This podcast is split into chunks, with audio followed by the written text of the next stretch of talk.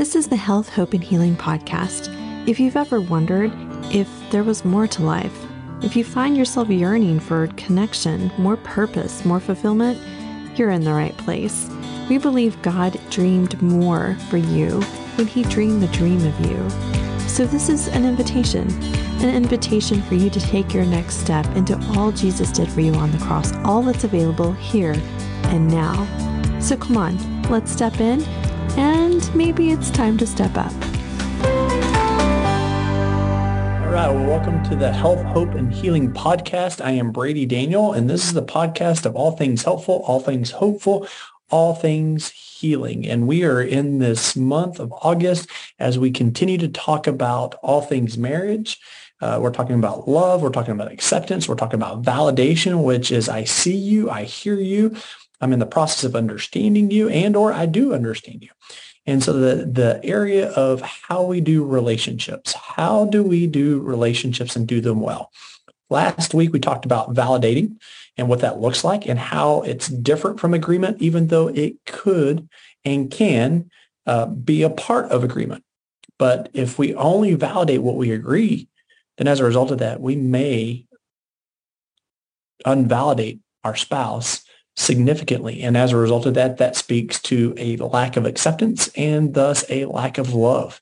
And so therefore, in all things, we want to validate, validate, validate, validate, validate, validate, validate, validate. Yes, Brady, we get it. Okay, awesome. Because I believe that if we do this within our relationship, within the way that we interact with our spouse, good things can come. Why? Because if the greatest need mankind has is to love and to express love, to be loved and to love. And as a result of that, we receive that through acceptance and we communicate that through validation. So validate, validate, validate. I see you. I hear you.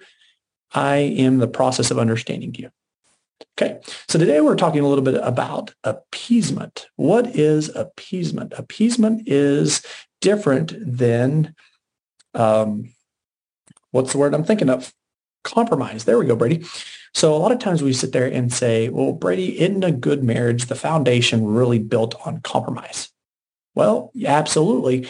But really, when we talk about a lot of these complexities, it's really finding a workable definition, a workable model. What does compromise mean to you? And what happens in a lot of ways is compromise has good intentions, but the application of it actually causes a lot of pain and or harm within an individual and or both. Well, Brady, how can that be when compromise is actually a good thing? Glad you asked. The dynamic of that is, let's say um, two individuals are thinking about a date night. And because date nights can be great, the opportunity of date nights typically look like, you know, going to get dinner, maybe watching a movie, whatever that may be, going bowling. But let's take in um, within this illustration uh, thinking about food. So the husband comes to his wife and says, "Hey, honey, what uh, what what are you thinking for for for dinner?" And in his mind, he already has something that of is interest to him. And again, this plays its way out in both sides. So please understand me that this could actually be a woman and or wife coming to her husband saying, "Hey, hey, hun, uh, what do you have in mind for dinner?" And in her mind, she already has what it is that she wants, but she's asking, right? Because that's what we do in compromise. We ask questions. But in the midst of this, whichever way we want to look at this from the illustration point, the individual comes to the their spouse and asks them, hey, so what did you have in mind for dinner? And so the other individual says, I, you know, I want Mexican food or I want Chinese food or whatever it may be. And in that moment, the other individual is thinking something completely different, is thinking about something completely different. And so in that, happy wife, happy life and or happy husband, happy life. You know, typically we, when we talk about this complexity, we usually kind of formulate it within the standpoint of happy life, happy wife. Happy wife, happy life. Okay. So, and as a result of that, we elevate one individual in the extent of allowing them to get what it is they want. Well, Brady, that's compromise. Is it? Is that really what compromise is? Because the dynamic of that is as your wife says what it is that she wants, or if it's an inverted model that your husband says what it is that he wants. in that moment, did you ever communicate to your spouse what it is that you desired? Well, no. Why not? Well, because Brady, it's it, it was not important, really. So there's something dwelling within you, a desire that you had, a want that you had, and that as a result of that, you didn't feel the need to actually acknowledge that internally and actually voice that to your spouse. Yeah, Brady, because I wanted to make sure that she got what she wanted, or I wanted to make sure that he got what he wanted. Okay.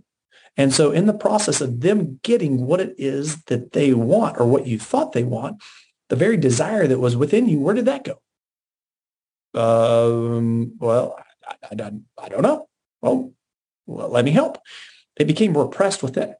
Anytime we repress, we push things down. And the five complexities that we typically look at when we when we look at repression is the idea of what am I feeling? What am I thinking? What am I telling myself? What are those internal conversations? What do I need or what do I want? Within the conversations I get to have, what do I want is very, very interesting because individuals really don't like to go there, especially for us as adults. Why? Because we may have this this belief system that we really don't want to go there because we may never actually get what it is that we want. So why really put mental energy into the formation of kind of going there? So the extent of going back to the illustration that as a result of that, our wife and or husband actually is acknowledging, hey, I want this type of food. But we already had it in our mind that we wanted a certain type of food. So therefore, in order for them to get what they want, we actually hold Another way of saying are repressing. Well, Brady, how do we know it represses? Because the default setting in that is if we don't acknowledge and express, then the default setting within us is repression. When we repress, it causes pain. When it causes pain, it usually uh, expresses itself in anxiety and or anger. And as a result of that, now that that's repressed within ourselves, who is that associated with? The individual that we just attempted to give them what they want. Okay, well, Brady, that that's one example.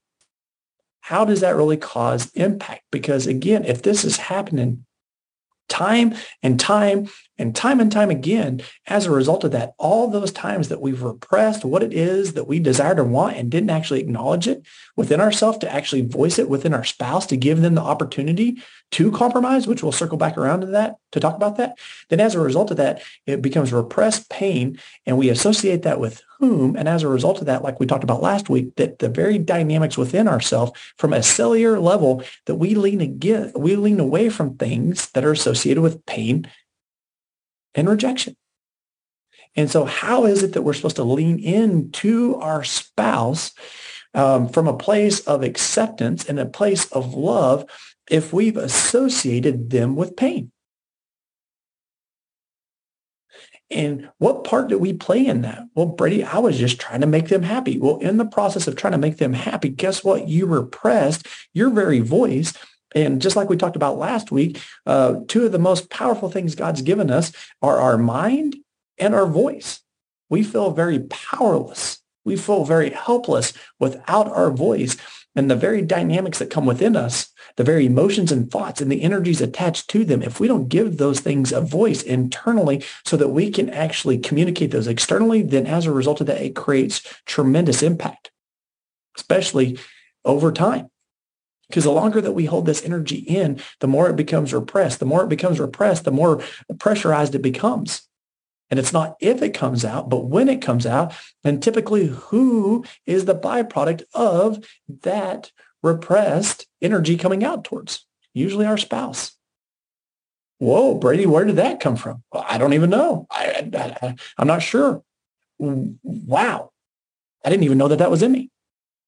So the dynamic of what compromise looks like versus appeasement, because appeasement is the idea that, guess what? I don't actually acknowledge what's in me to even voice what I want and what I desire to my spouse because I'm trying to elevate them. Well, Brady, I'm not really trying to elevate them. Okay. But what we're trying to do is we're trying to make them happy. Well, Brady, what, what, what wrong is it trying to make, make our spouse happy? Well, to the extent of de, um, de-elevating yourself, to the extent of repressing what's inside of yourself, is that, that that's causing pain. And, and over time, it's creating de- detachment, detachment. So in this, when your spouse or when you're talking about whether it's something as as simple again it doesn't necessarily mean picking dinner plans can be simple but maybe it could. And maybe it's supposed to i don't know. But the dynamic of that is when we want something when we have this need inside ourselves what does it look like by actually asking one of the, the confounds to scripture is Matthew 7, where it actually talks about us asking God. And as a result of that, knowing that that's a, a, fundamental principle that God actually wants us to actually to ask. Why? Because again, it allows us to connect to him, but it also allows us to emote, to express, to get what's in us out. And it's a multi-purpose tool, if I can call it that, to do what?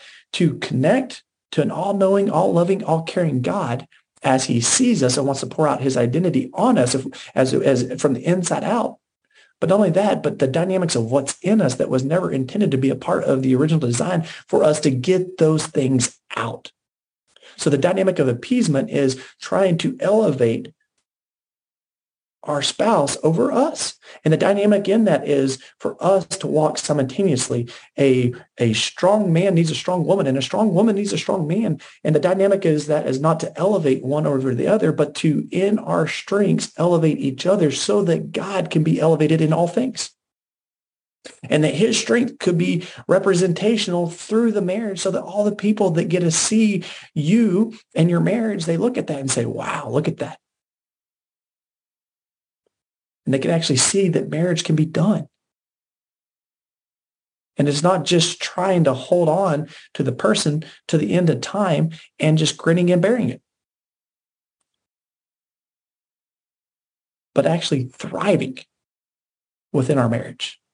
By how? By saying, okay, I hear that you want this type of food, but you know what? Here's what I'm thinking. And now that both people have acknowledged and owned what's inside of them to actually tell and communicate with their spouse now that both people have done that now compromise can actually be can, can actually take place. A lot of times when i'm hearing about compromising what i'm hearing is appeasing. And again appeasement creates a discalibration to the extent that over time one of us or both of us will actually start to believe this idea i never get what i want so why do i even try indifference in the mind, apathy in the body. And again, to the extent of, well, might as well give her what she wants, or I might as well give him what he wants because again, it, does, it doesn't matter what I want. Wow. Did you hear it? The lack of our voice, the lack of us acknowledging and, and, and expressing what's important to us. If it's important for, for us to be able to, to express that internally with God, do you feel like it could be or should be just as important to express that with your spouse. So as we think about the dynamics of compromise, yes, compromise, absolutely. But how do we compromise? And, and if we compromise to the extent of us actually acknowledging and both people actually have a voice and both people um, uh, be, are able to use that voice to be able to share their wants, their desires, then as a result of that, both people can determine what that looks like by meeting in the middle to assimilate further to connect further. Oh, well, okay, uh, I'm not really in the mood for that tonight, but you know what? Hey, if if we if we do this type of food tonight, can we do the food that you want uh, uh, tomorrow? Now, as a result of that, there's an opportunity where what can I do? What am I willing to do? And, and because of that, we're able to move closer together. Why? because both people have a voice. Both people have expressed their voice. Both people have heard each other's desires and wants and their voice. And now as a result of that, both people can determine, do I want to do that? Do I want to do that? One of the most detrimental things that we can do within relationships is lose our voice or feel like we don't even have a voice. God has given us a voice. And when we feel like we've lost our voice, we feel very powerless. We feel very helpless. And the idea of recognizing what's going on inside us is crucial to validate within ourselves so that therefore we can actually acknowledge what's in us so that we can actually share that with our spouse. And whether it's something as simple as, as trying to do date night or order food or if it's something more complex. But the dynamic of appeasement will always create pain. You may not be able to, you may not feel it to the to the nth degree the first time that it happens, but over over time, in due time, guess what? It will be impacting.